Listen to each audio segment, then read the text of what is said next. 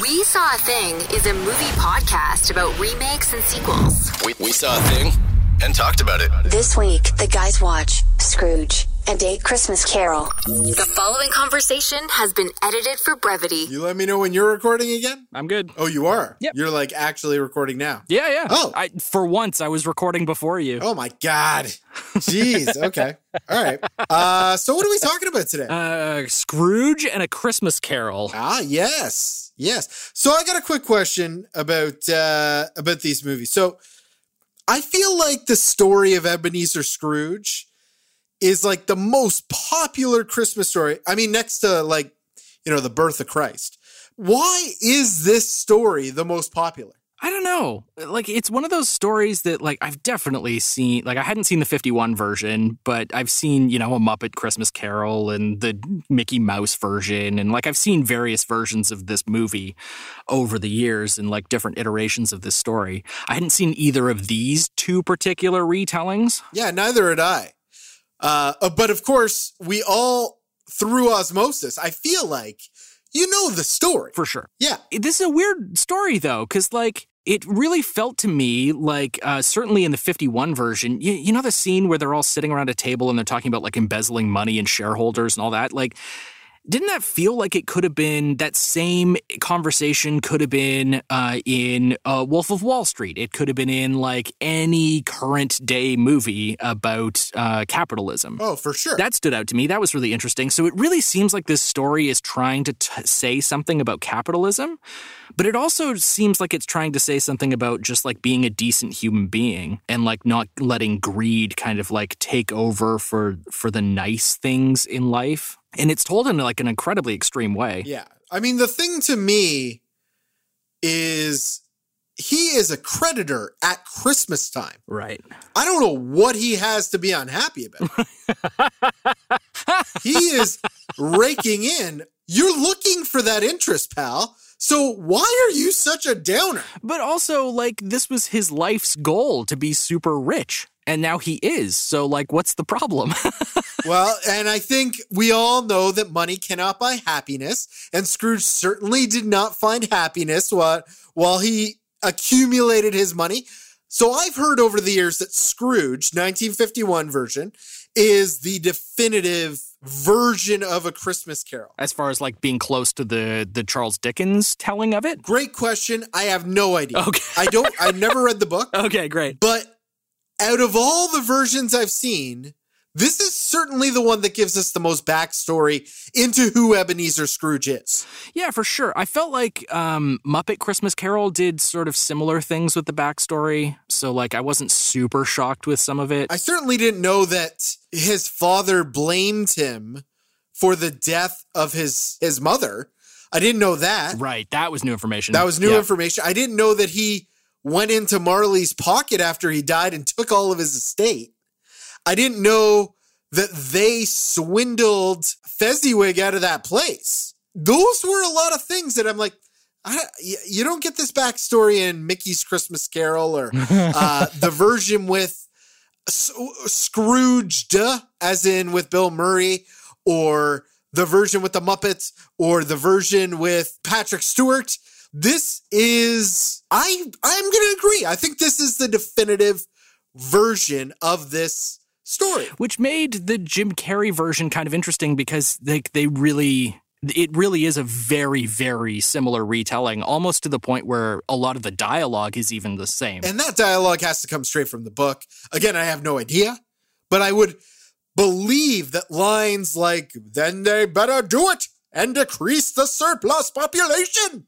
Like that, that sounds like Dickens to me. right. It's interesting because this is a film about ghosts, a lot of ghosts. I mean, very different takes on the ghosts from the 51 version to A Christmas Carol 2009 with Jim Carrey. Yeah, very different takes. Uh, although, I mean, you look at the 51 version and like the special effects hold up better than I expected. Like they did they did good things with in-camera trickery to make the ghosts look like ghosts. And the interaction between Marley and and Scrooge was like pretty good. Like it didn't seem like there was a disconnect between the two of them being not in the same room at the same time. I, I agree with you. I thought the transparency on the ghost, so the way they did it, it was like a matte finish transparency over another actor who clearly wasn't in the shot at the time. And uh, it worked for this like old timesy story. It, it felt right. At some point, they ceased to be transparent. Um, I don't know if the FX budget ran out, but all of a sudden the ghosts were like totally just there. Right. Yes. but that was fine. Like, yeah, it was all fine. And I think the thing that works about Scrooge from 1951 is the ending is so endearing. He goes crazy mad off his rockers ha- with happiness that it is Christmas morning. He hasn't missed it. He like full on assaults his maid. Did it surprise you that Jim Carrey was the more restrained performance of the two? Yeah.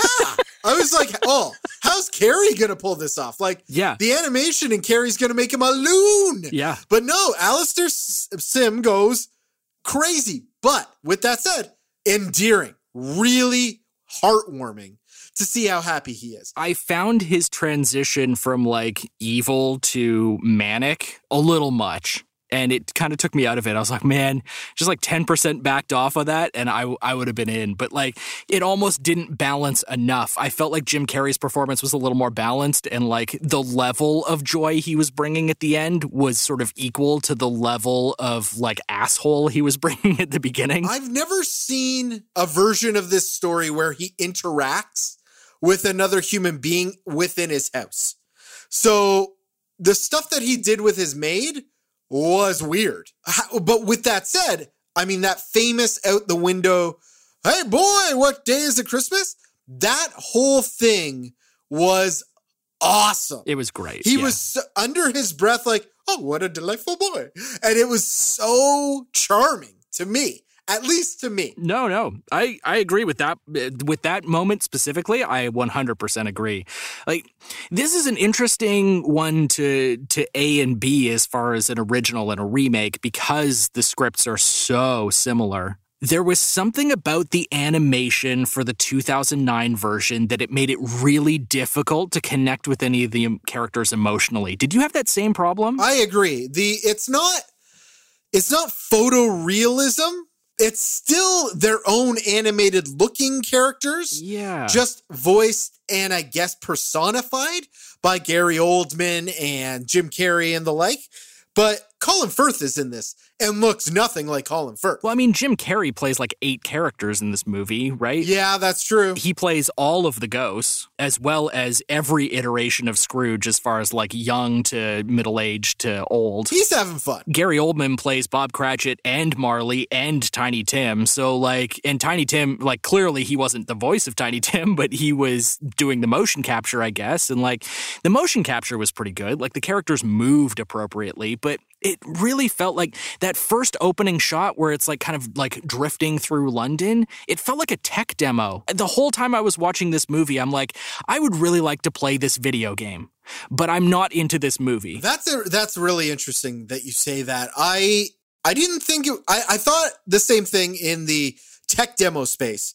I was enjoying it though. I I I liked flying through London and and coming in on Jim Carrey burying Marley and uh and really showing this is an even greedier Scrooge Yes. than the 1951 version. Yeah. I, I mean, he takes the pittance of whatever that copper Yeah, the coins right off Marley's eyes. off his eyes. Yeah. Ugh. The the the money that would go to the the riverboat man in the afterlife. I loved the animation for like the set design, like the when he's flying through with the Ghost of Christmas Past, they're flying through that uh, that like wooded section that's all like covered in snow. That was gorgeous. It was the characters uh, that I was having an emotional disconnect from, but all of the backgrounds, the lighting was really cool.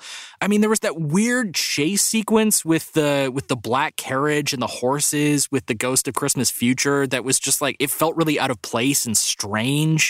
That was kind of like a weird moment. Yeah, it, it, it they almost look I I don't want to say there's an uncanny valley, but there is something about their faces that is you kind of aren't feeling warmed by them as as characters. It was more than that too, because like it was so obvious that Jim Carrey wasn't just Scrooge, but was also the ghost. Especially the first two, Christmas Present and Christmas Past, it was so obvious that was also Jim Carrey that I hard, had a hard time connecting with those characters because it was just like, it was just Jim Carrey playing against Jim Carrey. And like, there was just, I don't know, there was just this constant disconnect for me between trying to get emotionally invested in the characters and the story and the journey that Scrooge goes on because of the animation and the there's the, like the eyes just looked kind of dead. Like weirdly, Gary Oldman's Cratchit was like kind of the only character that I felt like I could get any sort of like emotional resonance with.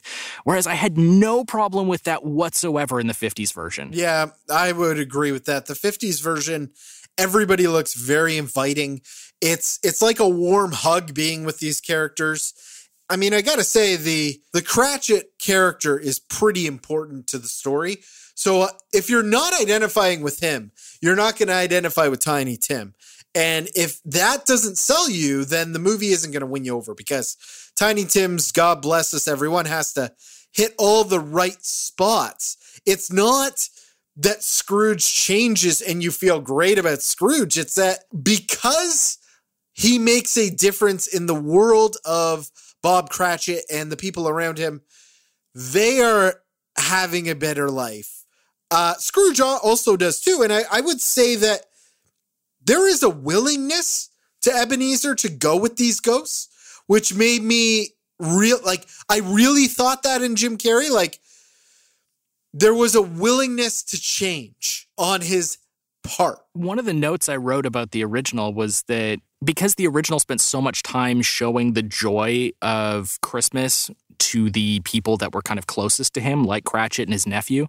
And in the 50s version, they did a really good job of like Cratchit being like, hey, like we should toast to Scrooge and like his health and wellness. And he was talking very positively about his, you know, boss and mentor, I guess. And then and they spent so much time on that, especially with his nephew in the original. That's a good point. Fred is also very positive in the original, and in the very positive a Christmas Carol from uh, 2009, they're almost like having fun at his expense a little bit more because he's the punchline of the joke and that's really the only moment of that party that we get in a in a Christmas carol whereas in Scrooge it, there really is a bit of a discussion about, well, he's my uncle, and like, you know, eh, there's really like making excuses for him in Scrooge, which it doesn't happen in A Christmas Carol. And, and so, like, there was a weird emotional disconnect for me in that moment because it really did take the Ghost of Christmas Future, showing Scrooge that nobody likes him.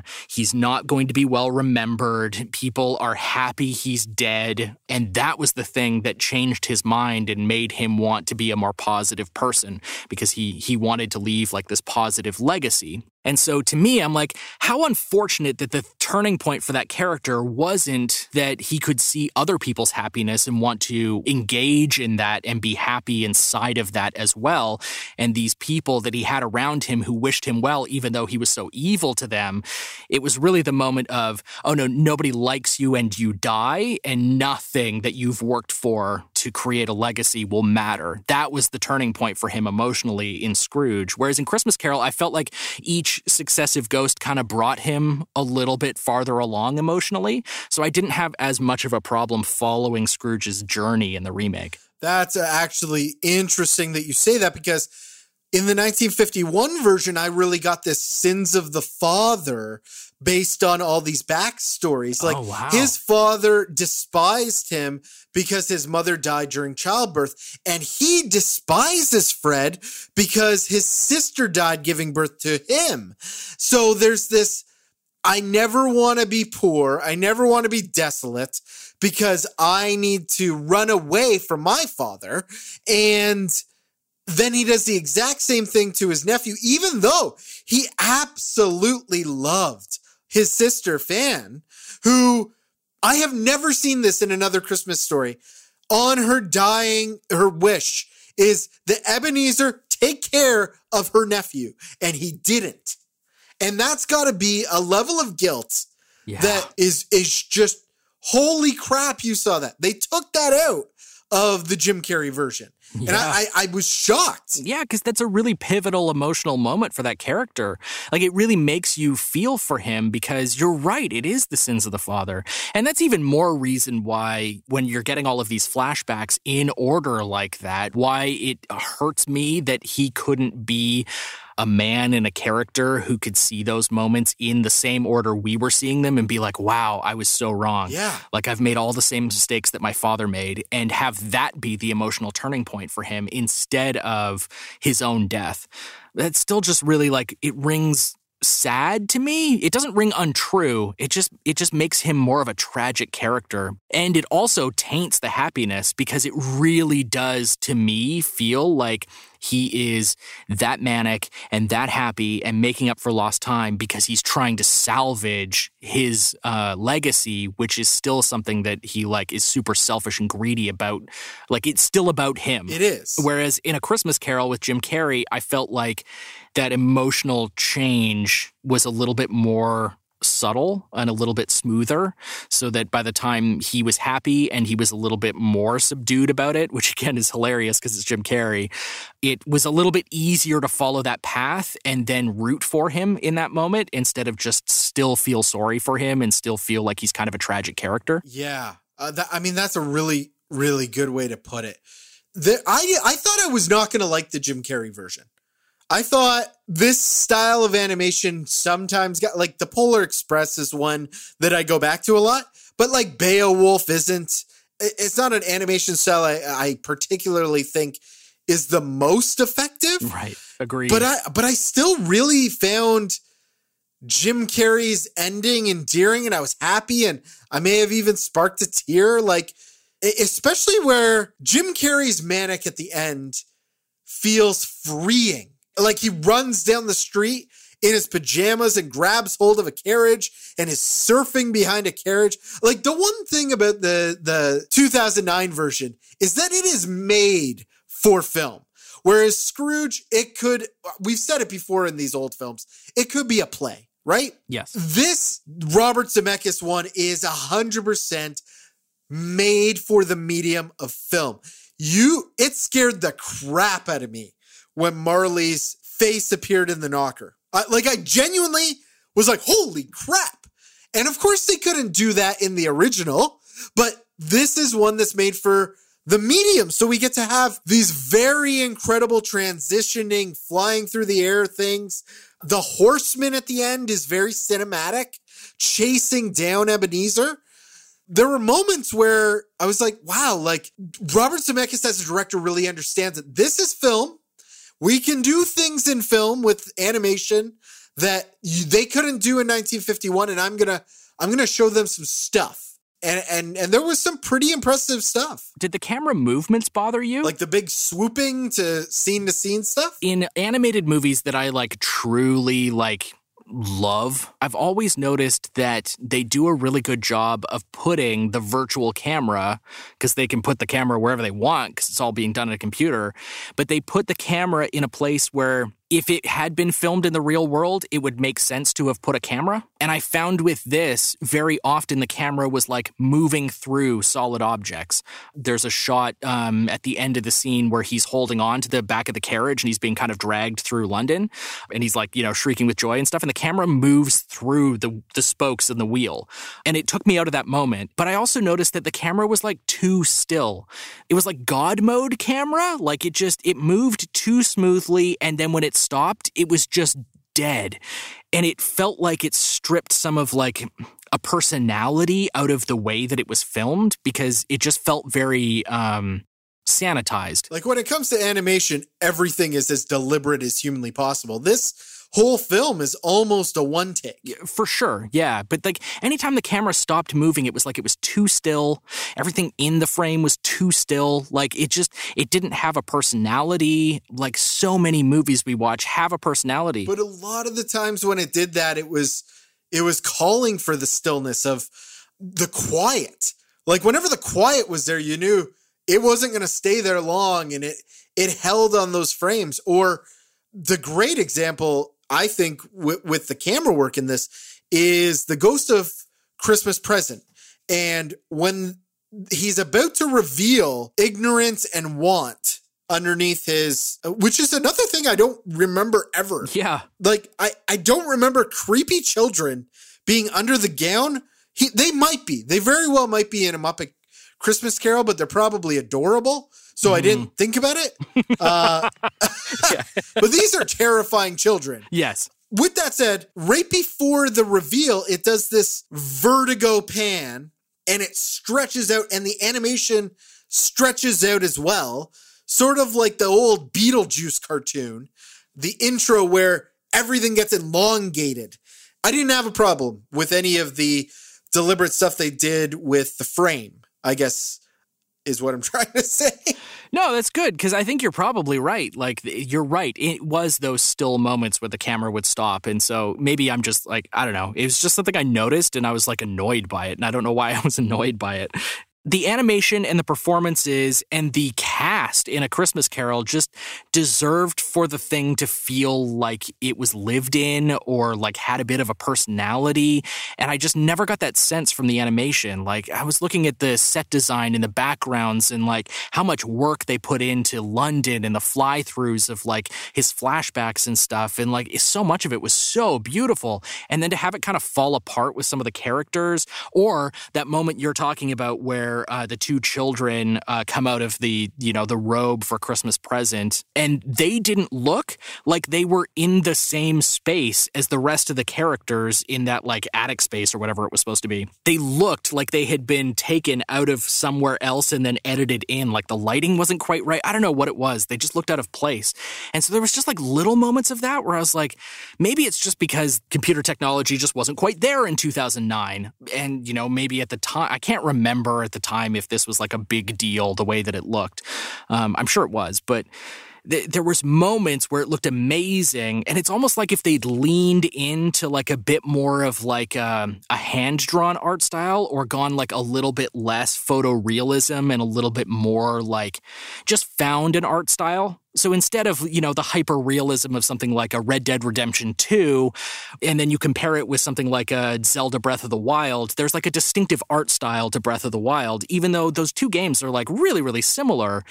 I always go for that unique art style. I always think that's super interesting because it's like such a choice as far as the kind of story you want to tell, the kind of gameplay you want to tell. And for whatever reason, video games just kept popping into my head while I was watching A Christmas Carol because it just had that feel to it. Well, the, the characters look like NPC characters from a video game. Yeah, they do. And so in a video game, I'm more likely to take that leap and get on board with the emotional journey for the characters because I know that like I have an involvement in that. So like there's a buy-in level there that I don't necessarily have with movies in the same way. Yeah, I so one of the takeaways I just uh, from your thought just now was was this a big deal in 2009 and I, I don't really understand who Walt Disney made this for. Yeah. It's very clear they made it for fans of the 1951 version and not not a new audience of Dickens fans or or whatever and the box office shows that. So it did make its money back. It was a 200 million dollar production. Good lord. It made its money back worldwide but not domestically. So domestically it was uh 137 million, but worldwide everything included 325 million. So I'm sure Walt Disney Studios are like, ah, we made 125 million off this. Sure. But as far as I'm concerned, if your domestic does not come back at you, who was this for? Yeah, I don't know who it was for because like a lot of the imagery is like pretty disturbing. So like as it would be hard to recommend this for children. Yeah, young children can't handle the horseman scene or Marley or his jaw. But at the same time, Marley's jaw breaks and it's uh it's played for laughs. Yeah, that was a weird moment. It was because everything up to that was like very serious. And Jim Carrey is not funny in this film. It's a very serious take on Charles Dickens' story. I think Zemeckis loves Scrooge. And I think he wanted to do that again in the medium that he loves, which is this animation medium. So he did, but I don't think it works as well as as well as the original or the frickin' Muppet Christmas Carol. The Muppet Christmas Carol is different enough because it's a musical and it's Muppets. so you can have that every year and I do watch that every every Christmas. So my question to you Chris is will either one of these films make it onto your watch list for next Christmas? I don't know. I really enjoyed Scrooge. Like I'm saying like three and a half out of five, maybe. I'm gonna be watching him up at Christmas Carol. I don't know if I if I need to add a second telling of Dickens that's not starring Bill Murray. Yeah, fair enough. I mean, my Christmas go tos haven't changed in a long time. I watched the original animated Grinch and Elf, and those are my those are my Christmas go tos, and they have been forever. Well, and now you're going to add uh, very Harold and Kumar Christmas. I would hope. No. To that. No. What? Not a chance. No. Not a chance. This is sacrilege. no. You know what? I am going to make a list of the 25 movies that you have to watch, and I'm posting it on all our socials, and everybody can enjoy. Yeah, you're yes. I'm I'm early movie Scrooge, and you're late movie Scrooge about Christmas. So. Next time on We Saw a Thing. December 31st marks our 50th episode of We Saw a Thing. So to celebrate, Jay suggested a couple movies he's been raving about and just in time to cleanse the Christmas season palette before entering 2021. We'll be talking about Happy Death Day and Happy Death Day 2U. We Saw a Thing is hosted by Jay Kennedy and Chris Shapcott. Produced by Shapcuts Media. Subscribe wherever you get your podcasts. And check our show notes for links to our social media and credits. Leave a review on Apple Podcasts.